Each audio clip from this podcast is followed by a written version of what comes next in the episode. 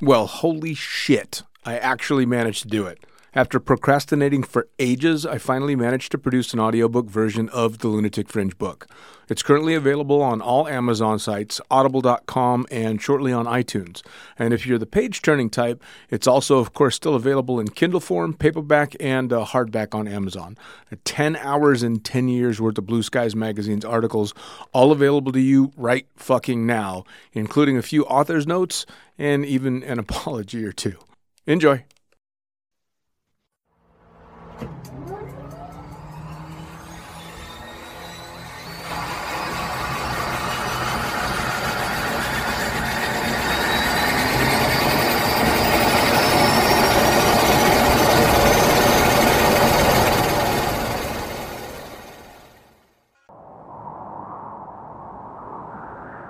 In a world. Mate, hold up. We said we're done with the serious intros. Who said? Well, we did.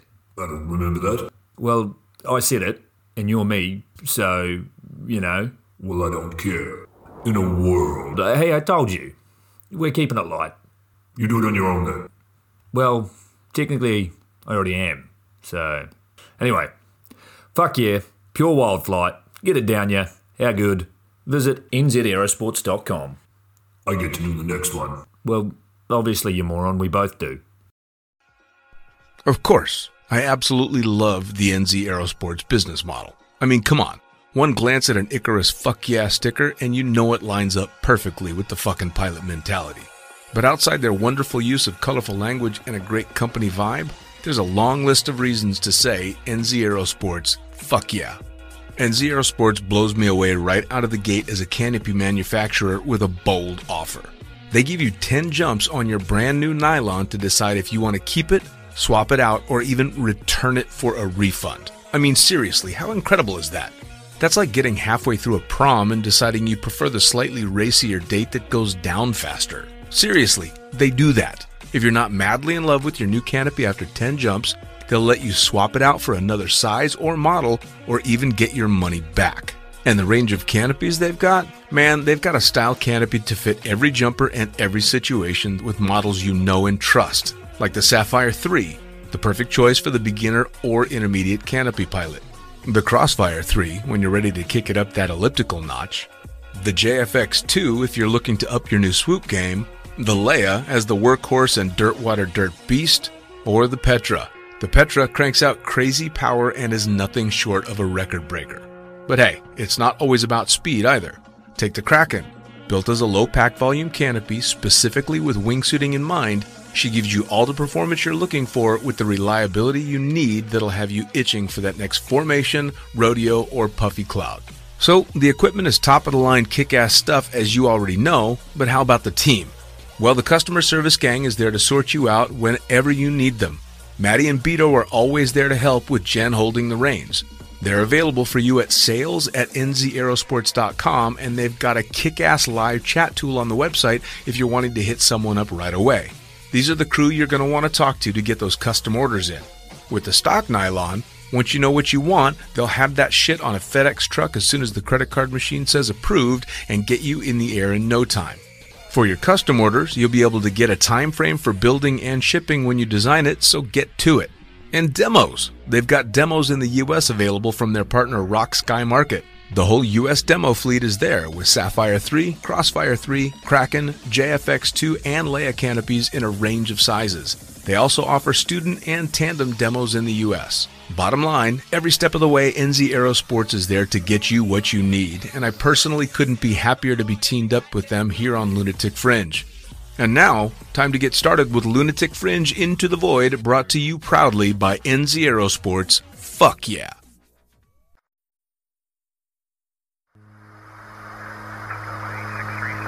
Coming straight from the cockpit, it's another episode of Lunatic Fringe with the fucking pilot.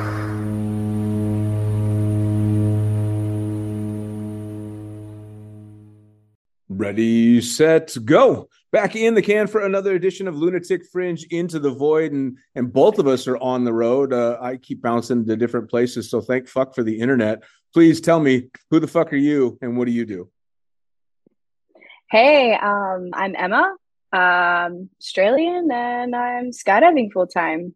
You're Emma. on the road, living out of a suitcase. Well, yeah. I mean, uh, uh, I I keep up with you in regard to your social media feeds, and you're never in one place for very long. no, it's been um, quite an eventful 12 months. Um, I left Australia um, once they opened the borders. So I was trapped there for two years. Before that, I was traveling as much as I could.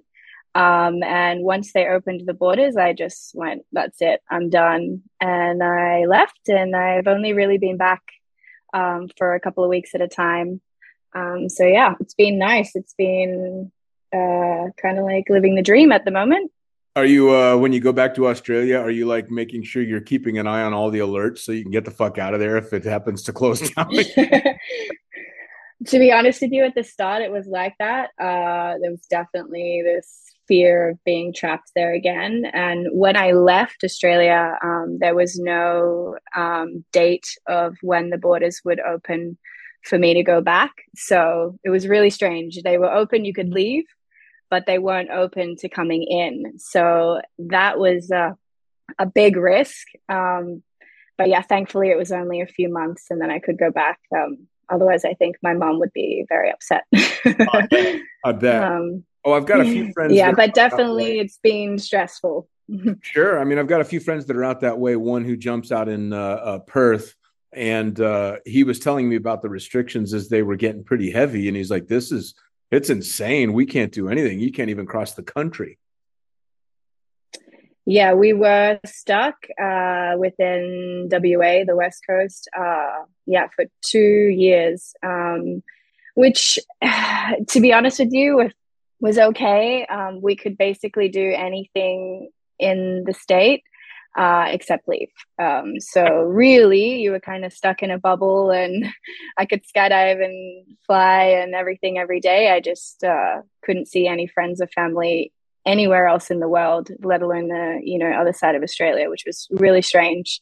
Um, so yeah, you start to get a bit claustrophobic, even if you can still do what you love every day. It's Sure. uh, I'm the type of person that likes to you know have change and be constantly on the moves. So for me, Okay. it was really difficult. I can understand the lockdown and not letting people in, but I don't understand not letting people out. Like, yeah, it was strange. It Yeah. was really strange. I think they were just worried that people would get stuck um, and then ask the embassies for support, and they just couldn't. Yeah, provide that support or weren't sure. Yeah, it was it was a strange time. I honestly, it's hard to believe that it actually happened.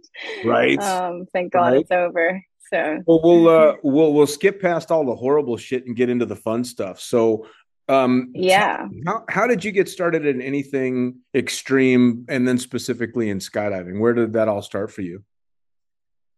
Uh, I've ridden like motocross and um, kind of always been an outdoor person. Uh, my dad bought me um, a little Pee Wee 50 uh, with training wheels, so I could ride that before I could basically walk or ride a push bike. Um, but skydiving, I I kind of already knew about it. Um, my parents did a skydive uh, when I was like an early teen and it was definitely something that I was interested in. Um, and I got a surprise uh, skydive for my 18th birthday, and I didn't actually realize that it was a sport. So everything that I had seen around skydiving was that it was just tandems. Um, you know, when I went, it was just one other tandem in the plane. We landed on the beach. Um, there was no fun jumpers. So I didn't actually realize until you know my probably third or fourth tandem that it was actually a real thing that I could do it on my own and I didn't have to keep paying this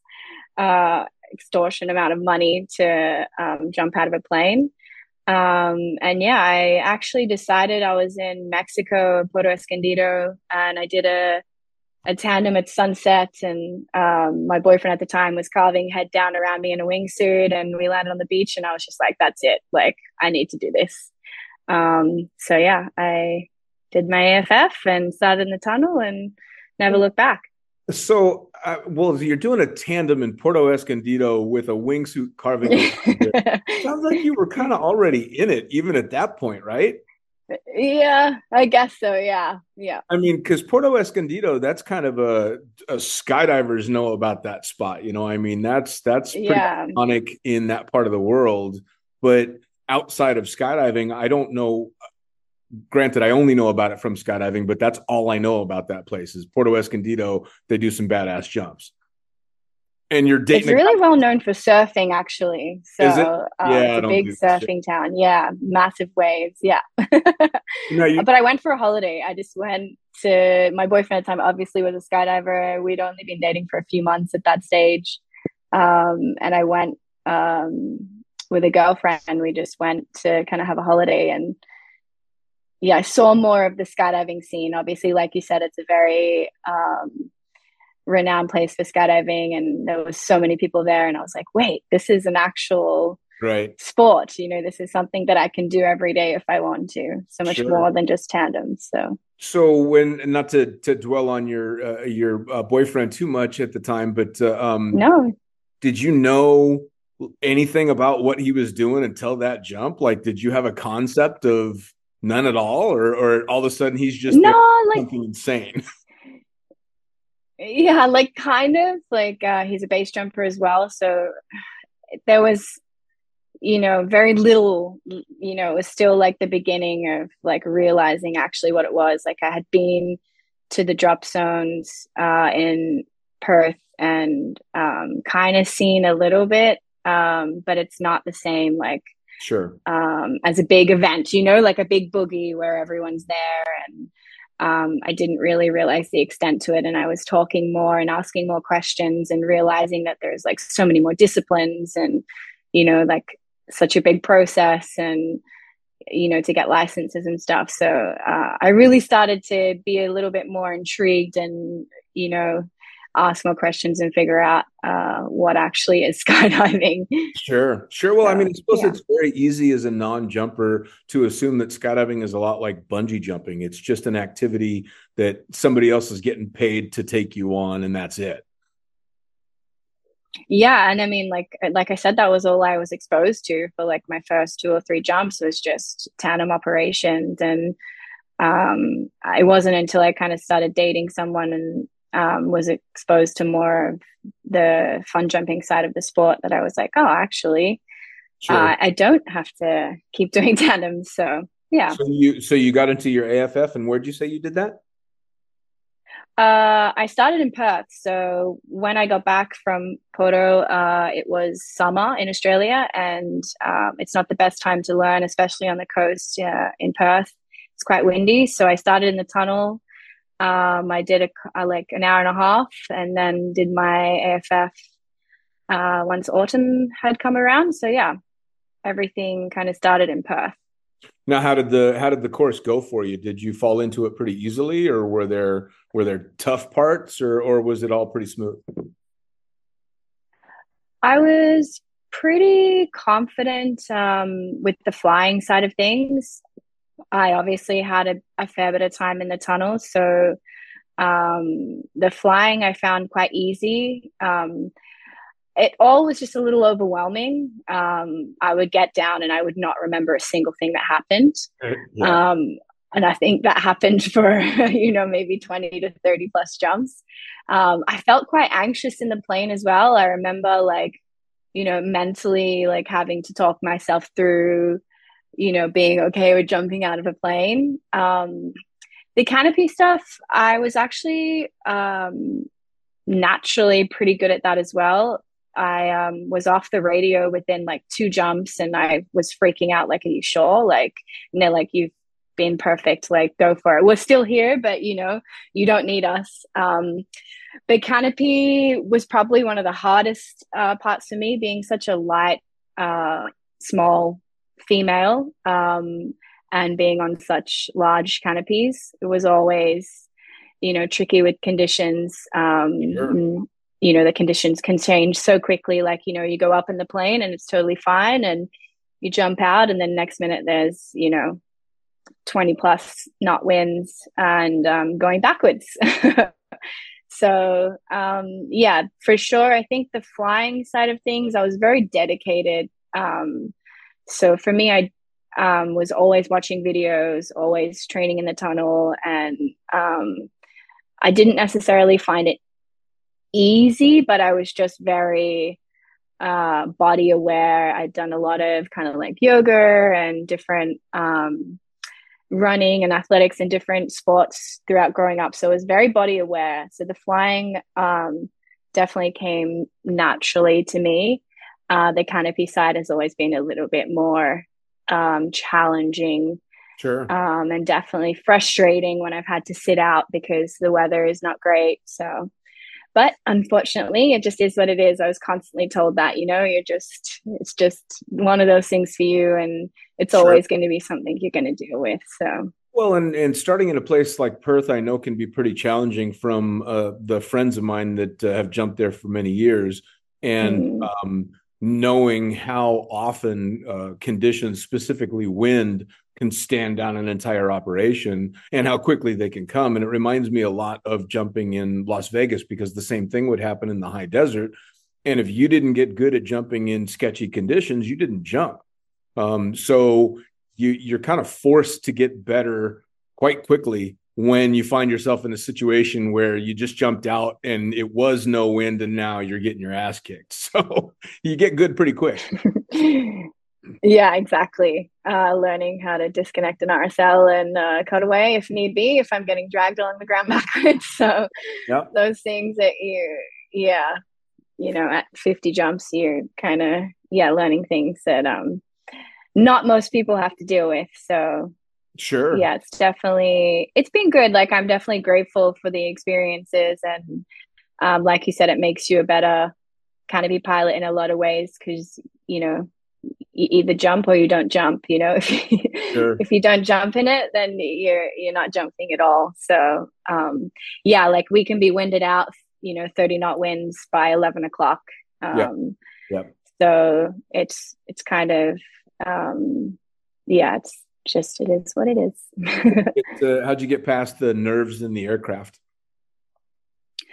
Uh, I was thinking, I think I used a lot of like med- meditation and like mindfulness strategies. Um, also, just remembering how much I loved it. Like, once I got out, I was totally fine, but it was just this kind of, you know, uh, fear in the plane. Um, and I just tried to focus on what I uh, was there to do. And yeah, it's strange. Like I look back now and I'm like, oh, there's no like not even a second thought. But Right. um, yeah, I definitely remember the days where I was like, what am I doing? Like, and then I'm like, yeah, but I really like this. That's why I'm here, you know. And so it's just that.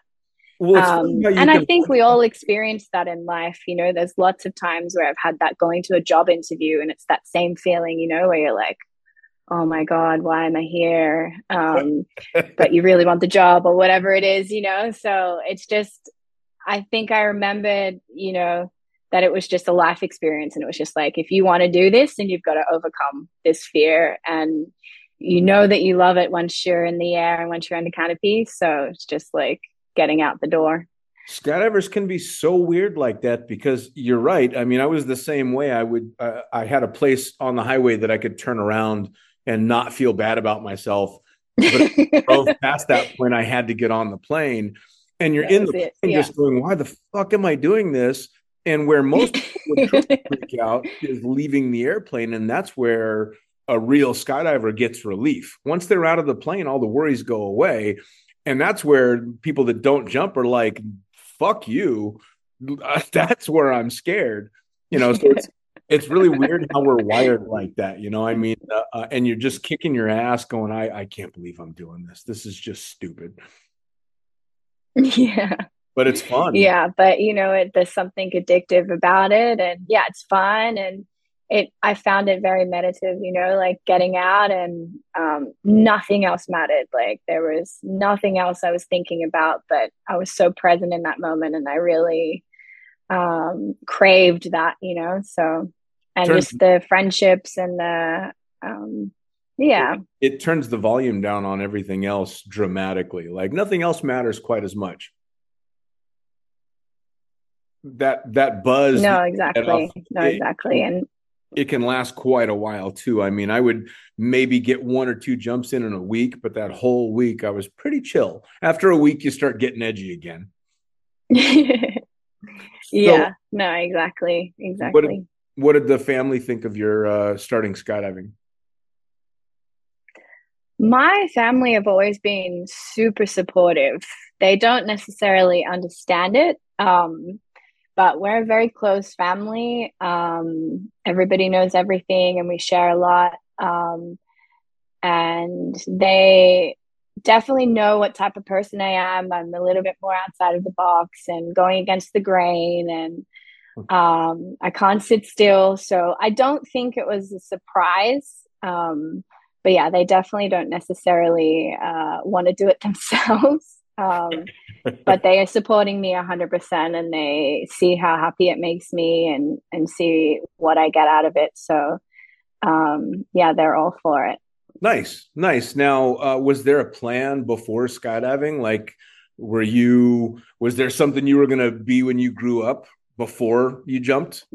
I I was a, a proper adult. I um, I'm actually a school teacher, so I have been working. Yeah, I've been working in education for 15 years, um, and I love it. I love teaching. I love um, helping people grow and develop, and it's um, yeah, that was my dream job, and I was doing it. So um, yeah, I was full adult. You know, houses and pets and all the things. Um, but yeah, so skydiving uh, just absolutely derailed um, the life that I that I that I was on, the, the path that I was on. So it can do that, right? I mean, uh, yeah. To so many different people that had all these high powered careers and have done these amazing things and proper PhDs and people on their way to being full blown doctors or, you know, right on Wall Street and they got bit by the bug. And next thing you know, they're living in a trailer behind the tiki bar just trying to crank out the jumps. Yeah, that was basically me. yeah, I had two businesses, sold those, and um, have been, yeah, trying to take as much leave as possible from my teaching full time job to pursue. Uh, I mean, I still obviously am in education. I'm teaching every day, um, but now I get to do what I love, which is teaching, and um, also what I love skydiving every day. So I feel very lucky um, to have been able to incorporate that. But I honestly never thought I would be um, teaching skydiving. I always said I wouldn't. Like, this is my hobby. Like, I'm not going to mix the two. Um, but I just fell into it. You know, it just developed and it just happened. And here I am. I'm like, how did this happen? How um, did it um, happen for you? I, mean, I guess was there, a, was there a conscious decision where you said, "All right, this is it. I'm I'm to go 110 percent in this," or did you just get corralled into coaching and then it kind of creeped up on you? Yeah, it kind of just developed naturally. I, you know, I actually most of my skydives before I started sky uh, before I started coaching were um, just two ways. I loved two ways, and then you find yourself uh, being one of the more experienced people and and leading others and getting asked uh, questions at the drop zone. And um, in Australia, we have um, different ratings. So, like sub licenses to free fly. So, if you want to uh, fly head up or head down, you need to have um, it's called a crest. So, it's like a sub license. And to obtain that, you need to be signed off by a free fly coach. And there wasn't really many free fly coaches, and there was lots of my friends and people I knew that wanted to get uh, this rating. And obviously, I wanted to, to fly with as many people as possible. So I end up getting this free fly coach rating, and then it just kind of took off from there. And then um, a lot of people were watching my uh, flying um, on Instagram, and I had um, some people ask me to coach them and to come and do some events actually in Dubai. And that's sort of really where it started to take off more internationally. Um, and before that, obviously, I was stuck in Australia anyway.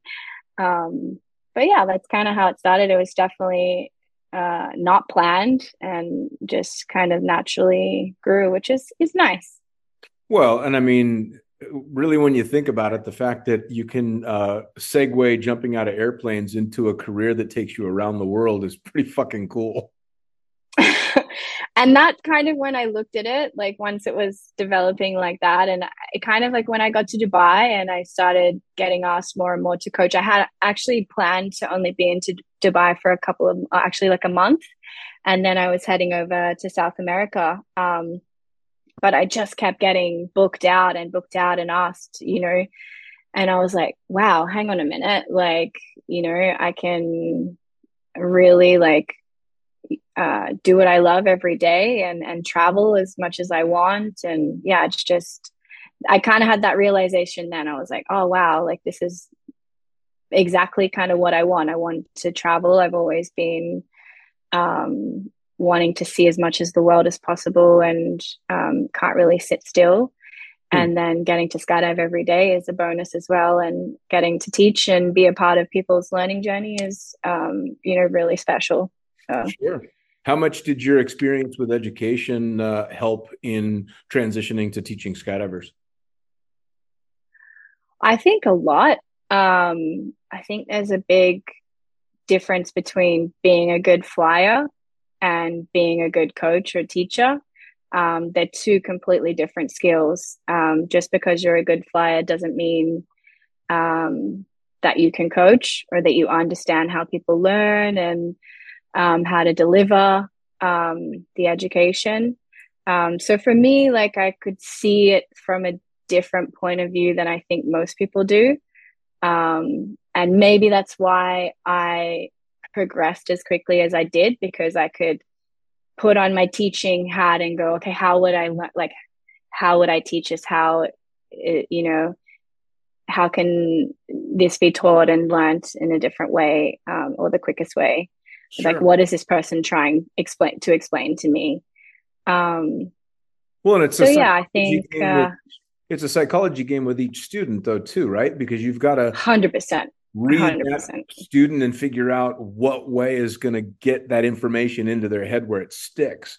Because I don't yeah. know that learns the same way. Everyone has their little tweaks that you need to be able to read and um, apply and it's it, it can be a much more of a challenge than the actual jumping a hundred percent and a lot of the time you know i meet someone for the first time uh, the morning of and maybe we do like six to eight jumps you know and you you're really on the fly like trying to figure out uh, who they are.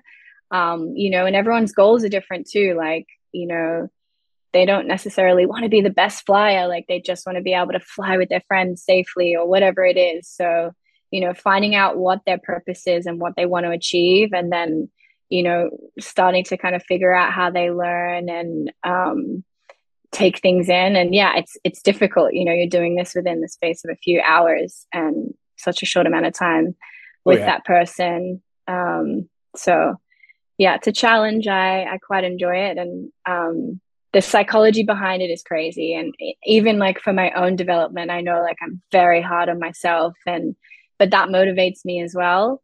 Um but yeah i feel like um the less pressure and expectations you can put on yourself once you go to that moment of learning the better. Um before that when you're you know debriefing um i'm quite hard on myself and i obviously want to um you know improve and be better. Um, but I think like once you get to that moment, you, either you're getting in the tunnel or going for a skydive, it's just like, okay, I'm just going to have fun. And if I achieve what I want to achieve, then that's great. And if I don't, it's all good. You know, it's always tomorrow. So sure. Definitely, I think uh, the key is like the mental side of it um, and being in tune with how how you are mentally um, oh yeah big I, part of learning the big challenges and the big uh, upsides to instructing were getting really good at playing what I like to call uh, 60 second psychologist. You know, you've got to, as a, a longtime tandem instructor, I've got to read this person in about a minute or two and figure out how I'm going to keep this person calm and not kill me. Mm-hmm. Um, and then AFF side of things, the huge benefit was finding out how much I was learning because I was having to break things down um, in a much more simplified manner to somebody that doesn't have a clue what I'm talking about. And you learn so much more about your own flying and what you're doing, which are things that we never usually think about. I mean, when's the last time somebody explained uh, clearly and concisely how to make a 360? It's very difficult. You know, you have to break it yeah. it makes Yeah. sense to somebody that doesn't have any any base for that. So that can be a lot of fun too. No, 100%. And and that's the thing. It's like being a good learner and being a good teacher are two different things. Um, and yeah, putting on the the teaching hat and thinking like how how did I learn this or how can I explain this in in a way that um, this person's going to understand? And then you bring in, um, you know, obviously we're a very multicultural sport, you know, so there's a lot of times where I'm having to uh, teach people who, you know, English is like their third or fourth language. Um, so having um, visual, you know, visual things to help that. And I like to have little dolls that I use and um, videos and things. But yeah, it's um, it's a, a challenge, and I, I I really enjoy it. The language barrier is something that a lot of jumpers don't take into consideration because what you're doing is kind of even outside the norm for a lot of skydivers in that you're traveling all around the world. Uh, and then you go to some place like Dubai, where every culture comes to Dubai, and you're going to meet someone from literally every corner of the planet at that desert drop zone. Uh, and you've got to be good at communicating without necessarily having a, a proper conversation. And that's a whole new talent. Exactly, exactly. And um, maybe that person isn't necessarily a visual learner either. So, you know, there's a challenge in itself. So, yeah, it's um you're right. Dubai is a is a, a mecca for um everyone to come and skydive and there's so many different um, nationalities here, which is, you know, pretty special. Um but yeah, it's definitely uh one challenge with uh coaching and skydiving, you know, and like you said, everyone learns differently. So um, we just got to take it day by day and person by person. And I just think if, you know, it's all about um, remembering like why you're here. Like, what do we, what's the purpose of, you know, being here? We, we all love this sport and we want to have fun. So at the end of the day, it's trying not to make it too serious and, um, just trying to get a smile on my students' faces. Sure. Well, I mean, that's the big thing, right? Because we've all seen the slightly worn out, kind of bitter AFF instructor that gets mad at their students because their students can't do something that they've never done before that they consider simple. And that was always the thing for me is I can't get mad at somebody for not being able to do something they don't know how to do. That's what I'm here to teach them for. And that's when you know it's time to take a step back and go, oh, wait a second.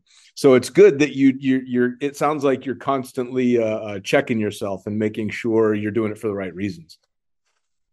For sure. And I think uh, obviously maybe I have a little bit more experience and patience. I've uh, worked with children for quite a long time. And um, yeah, you're literally teaching them.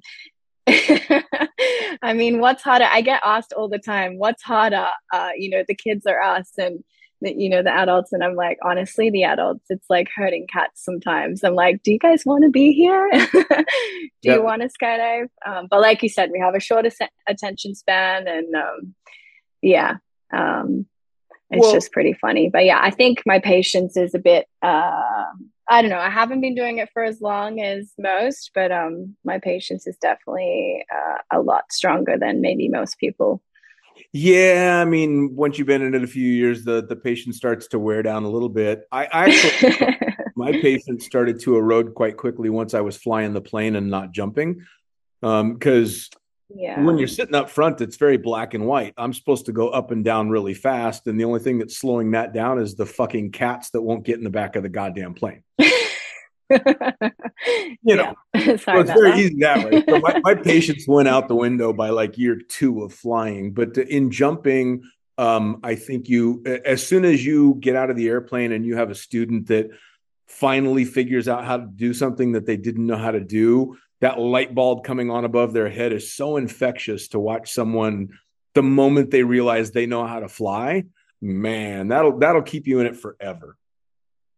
Yeah it's it's so rewarding like being a part of um, education and like someone's journey um, learning journey is just so special and rewarding. So for me like that's what i get out of it um, is really just um, helping other people you know and like who doesn't want to have um, you know all of their friends and other people being able to be amazing skydivers. And we can go on like lots of big you know technical jumps together. So like that's my goal is like making um people as skilled and um as happy as possible. So oh, yeah. we can all skydive together. Absolutely. Well and and then uh, there's people like me who always enjoyed being the worst one in the formation because I'm yeah for sure I'm always jumping with people that I'm going to learn from and and uh, when I started jumping again pretty actively in Dubai I mean, holy shit, talk about the talent that there was to choose from. And I've got the opportunity to jump with people that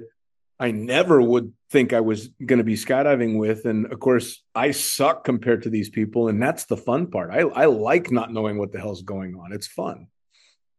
No, 100%. Like, you always want to be the worst in the best group. Um, you know, it's nice, but it's nice to be on the other end as well. It's nice to be able to share that knowledge that you've learned. And then it's also, for me, it's really important to keep um, growing myself, uh, my own flying, and um, you know, keep up with you know um, the different ways of teaching. It's nice to hear other coaches and how they explain things and um, how they lead different lines. Um, so I think you know, for me, I will never stop learning and I will never stop participating. You know, I said from the start, skydiving is my hobby, and it was never intentionally going to be my job. So I will always make time for me. And I think that's really important um, for everyone, you know, otherwise, what's the point of doing it?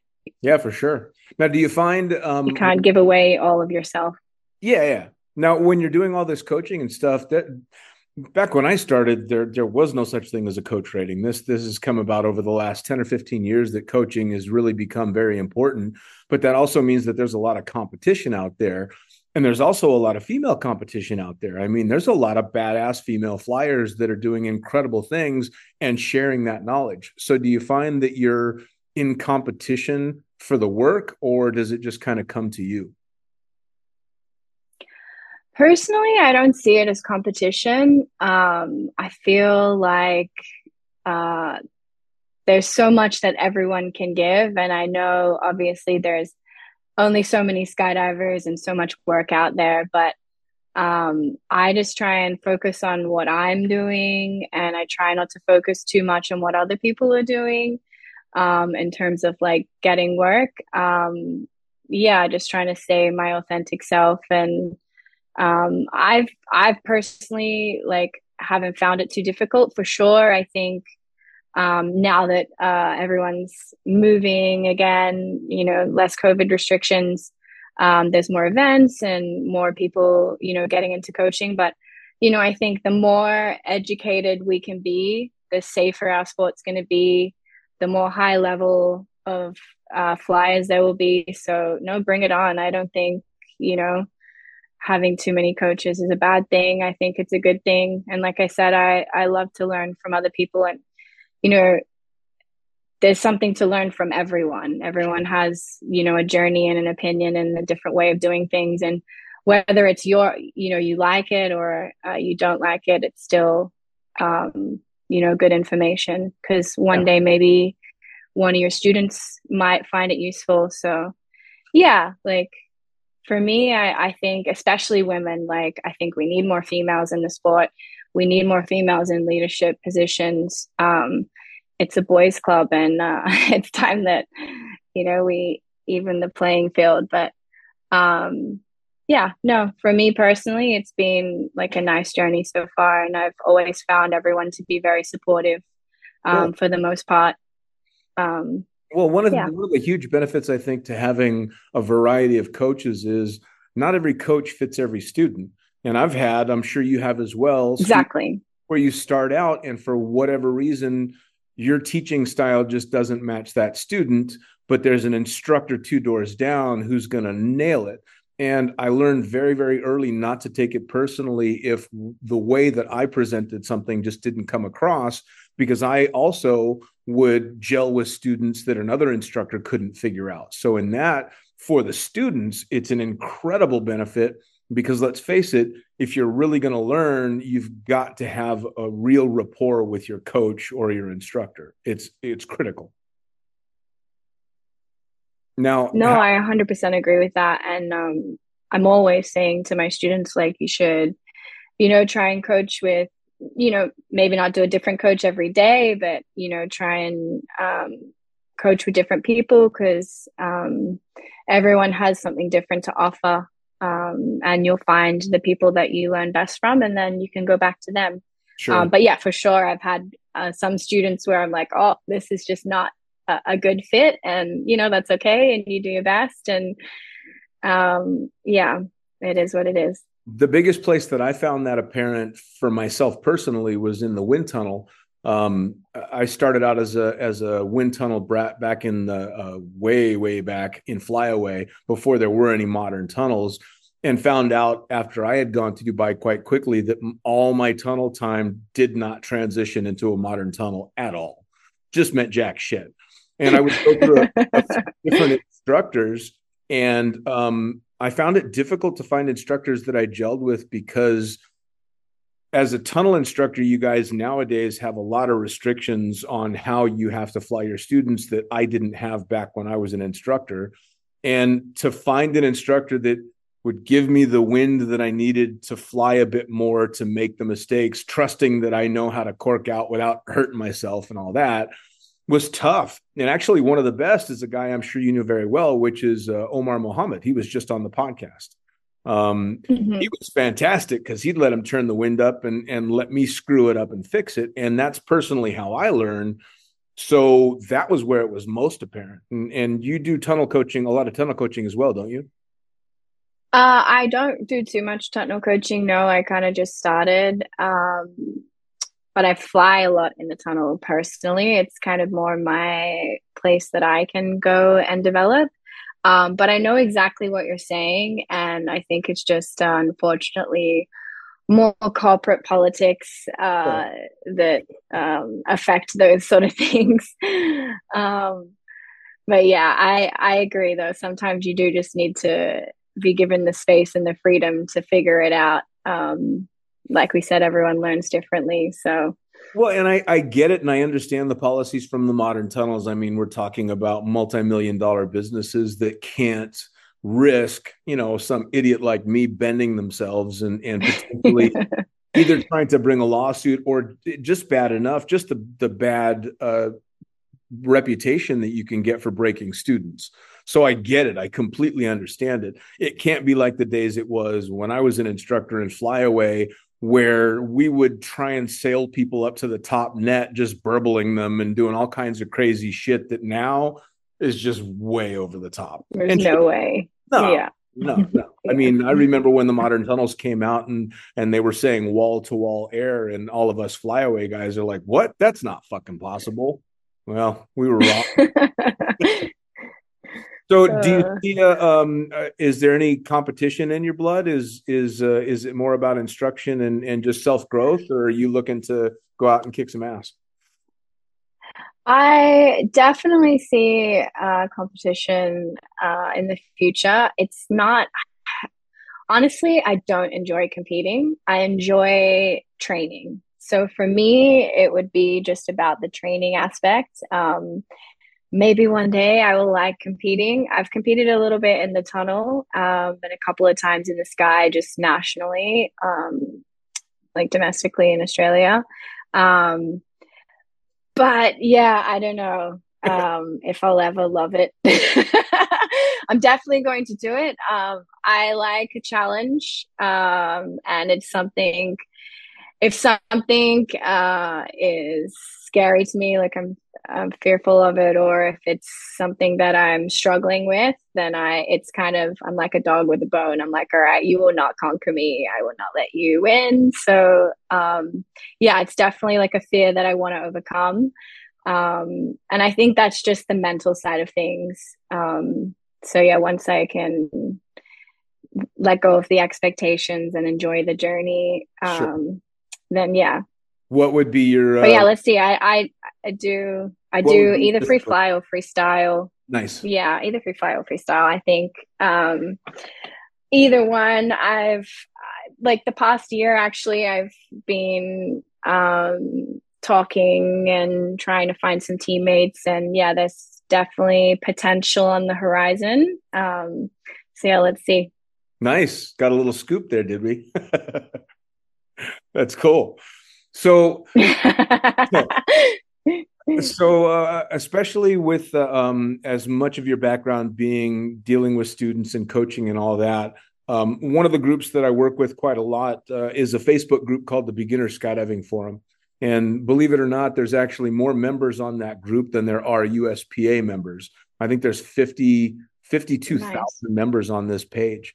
Uh, and a lot of people uh, are they seem to be floundering a little bit on how to get started and how to kind of focus themselves. And so i always ask people especially instructors and coaches what kind of um, tips and tricks and, and advice they give to either people that are thinking about jumping or newer jumpers looking for a bit of direction.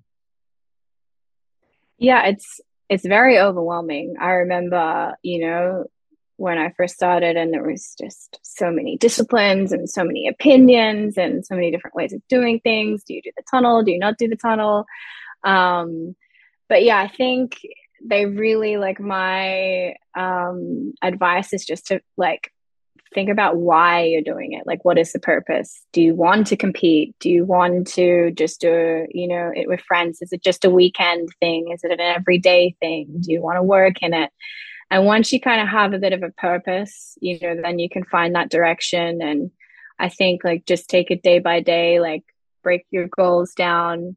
Um, I think the biggest thing that I find um, with students is, you know, they have less than 100 jumps and they're like, why can't I fly head down? I'm like, you're a baby. Like, you cannot walk right now. You're, you're, you know, you can barely crawl. So I think it's like enjoy the journey um, kind of like be present and yeah remember how far you've come. Um, and we've all been there. You know we've all been on the same journey frustrated um, and like yeah wanting to obviously be, be better. So but yeah i think the first thing is just like find your purpose your goal and then enjoy the journey. Just sure. take it day by day it's funny how perspective uh, uh, changes because I remember, especially when I started, God, 27 years ago, somebody with a couple hundred jumps or oh my god a thousand jumps that person was a fucking god. You know, like you couldn't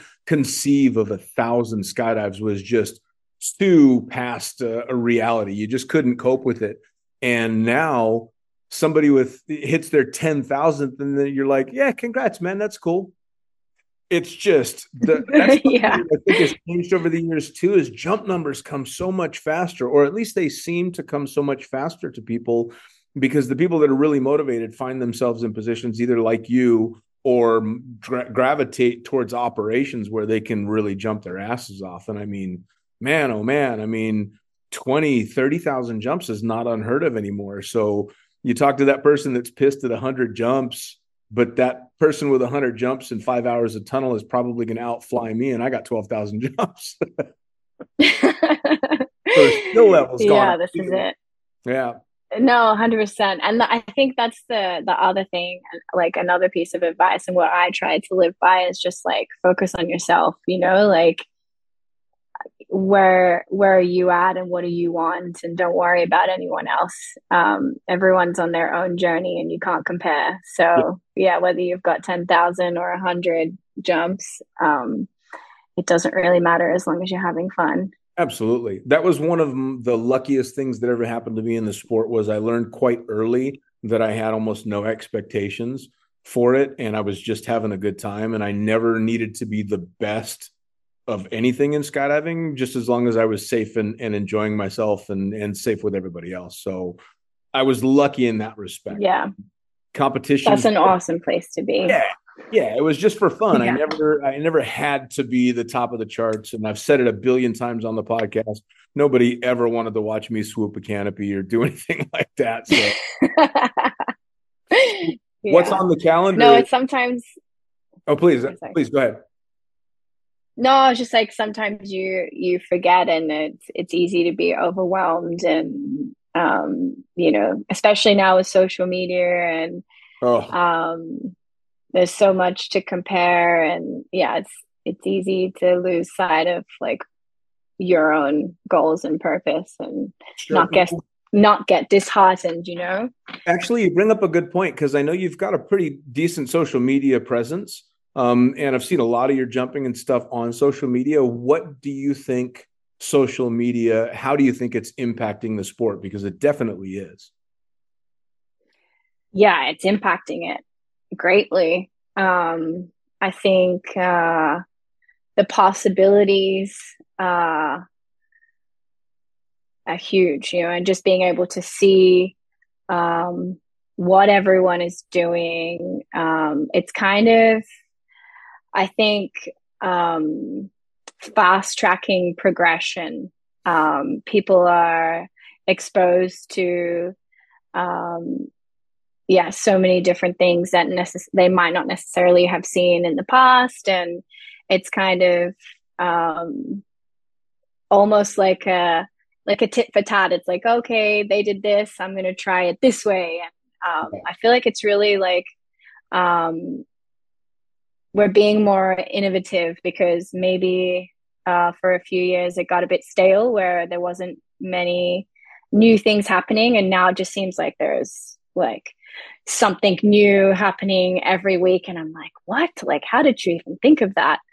Um, which is really cool um, and maybe that's because like you said there are so many people now that do have like 10,000 20,000 skydives you know the experience level people are staying in skydiving and it's um it's growing it's becoming you know uh i don't know like an an older uh sport you know i guess no. It's, it's it's more established you know like yeah it's more established it's not um yeah but we're still being innovative like yeah. there's still new things happening every day um but yeah it's um we used to watch you know the youtube videos of wingsuit proxy flying and now it's you, you open instagram and you see 20 different you know um xrw proxy flying down a, a mountain I know it. so I- Some of the stuff I just watched a, a, a clip of uh, Danny Roman maybe a month ago, swooping, uh, uh, buzzing a landing area, yes a wingsuit, flaring and turning around and landing on that. I mean, fuck me. And Danny's a yeah bad. i know But absolute badass I think that was my response on his on his uh, uh, video as I posted. Are you Danny? Are you fucking kidding? Yeah, but this is what it feels like to me. It feels like because we're seeing what everyone's doing, it's kind of like motivating other people to do more. And Sure. yeah, it's pushing the sport, you know, both sports, um, skydiving and base jumping in, you know, different directions that I don't think would be the case if we weren't, you know, Oh, um, seeing everything on social media every day. Undoubtedly, undoubtedly. Although I do, especially when it comes to base jumping, I think it's a double edged sword because it's A hundred percent. absolutely pushing the progression, but it's also pushing people to do some stupid shit they're not qualified for. Well, in Yeah. both sports. Yeah. In both sports. in both sports yeah I mean, yeah no for sure and that we we we don't need to get into that too much, but it's a shame because you've got people following the lead of um, people like Danny who are extremely experienced and at the top of their game, and then you've got some guy that just figured out how not to die on a wingsuit, trying to reach thing, and yeah. you know, it, it, yeah. it, and this is it. There's pros and cons you know there's good sides of the education you know and people can uh you know there's positive things in it that people are learning and then there's maybe negative things that people are probably trying things that they're not ready for and Yeah. this false sense of you know because they make it look so easy like you said Yeah. fucking badasses, making it look so easy.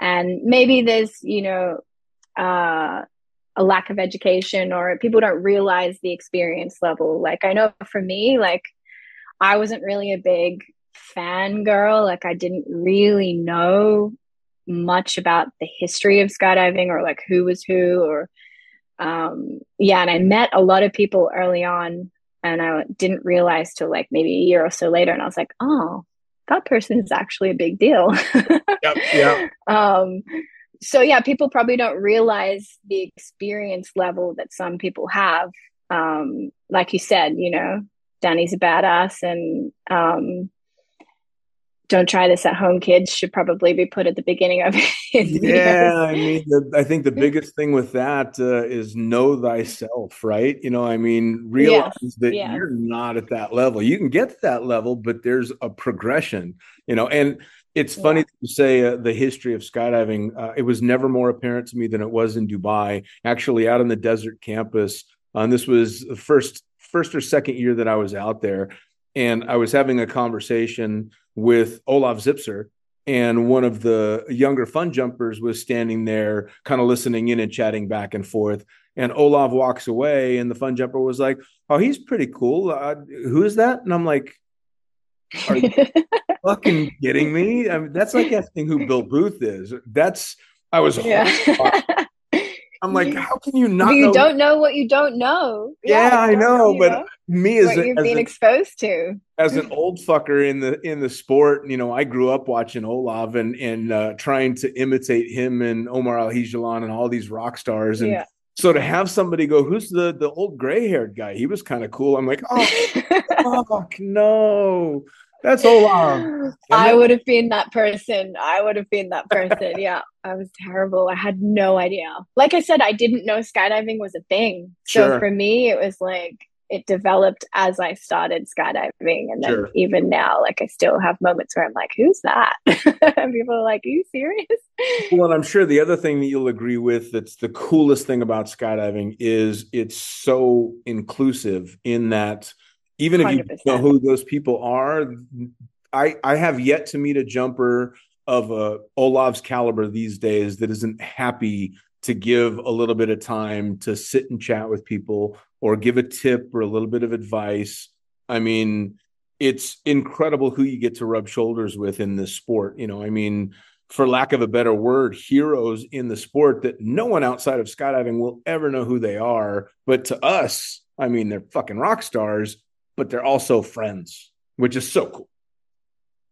Yeah, exactly, exactly. We're very lucky, you know, to have so much experience and so many humble people, like you said, like willing to share. And yeah, it's beautiful. That's one of my favorite parts of skydiving, Yeah, yeah. just well, the people. Uh, I, I talked to a, a friend who had recently hung up skydiving um, for his kids. Um, he's like, you know, something for me right now, the the juice isn't worth the squeeze with the kids, so I'm going to hang it up for a while. And my response to him was, even if you never pick up another rig, you're a skydiver for the rest of your life. You're in the community, you know, Yeah. you're, you're one of us.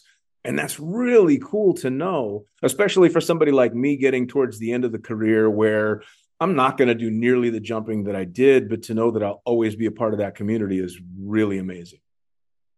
Yeah, yeah, it's special. Like friends, you know, it's weird to, I've never been a part of a community like this. And I've, you know, like I said, done lots of different sports throughout my childhood and into my adulthood. And I've never, it's so unique. It's so like Sure. everyone is just so welcoming and, you know, um, yeah, it's just crazy to think that uh, all of us misfits are in this together and Yeah, you've got- You know, you've got a sofa anywhere in the world, which is pretty cool. literally Yeah. yeah that's the coolest thing and people you've never met even you know and that's uh, also another crazy thing with social media like i have people contacting me and um you know you you almost create these friendships with people that you've never met. And then you know you go meet them somewhere you actually meet them face to face and it's like you've known each other forever you know and you've Yep. never actually met. And and that's really special as well. Um you know that i guess social media allows for that. Um Yeah, for all its downsides, social media keeps uh, skydivers connected in a way that I don't think it does for a lot of communities. Um, and for as much as I'll bitch and moan about Facebook or Instagram, I have been able to maintain friendships much closer than I ever would have and kept in touch with people that I never would have seen again um, simply because of it. So for that, I can never bitch too much about social media because it keeps me connected. For sure, for sure. And it, like we said, there's pros and cons, but um, I think for the most part, there's a lot of good. Oh yeah. So uh, what's on the calendar is uh, as uh, we're through or into January and, and coming up on the season. Where where are you going to be off to?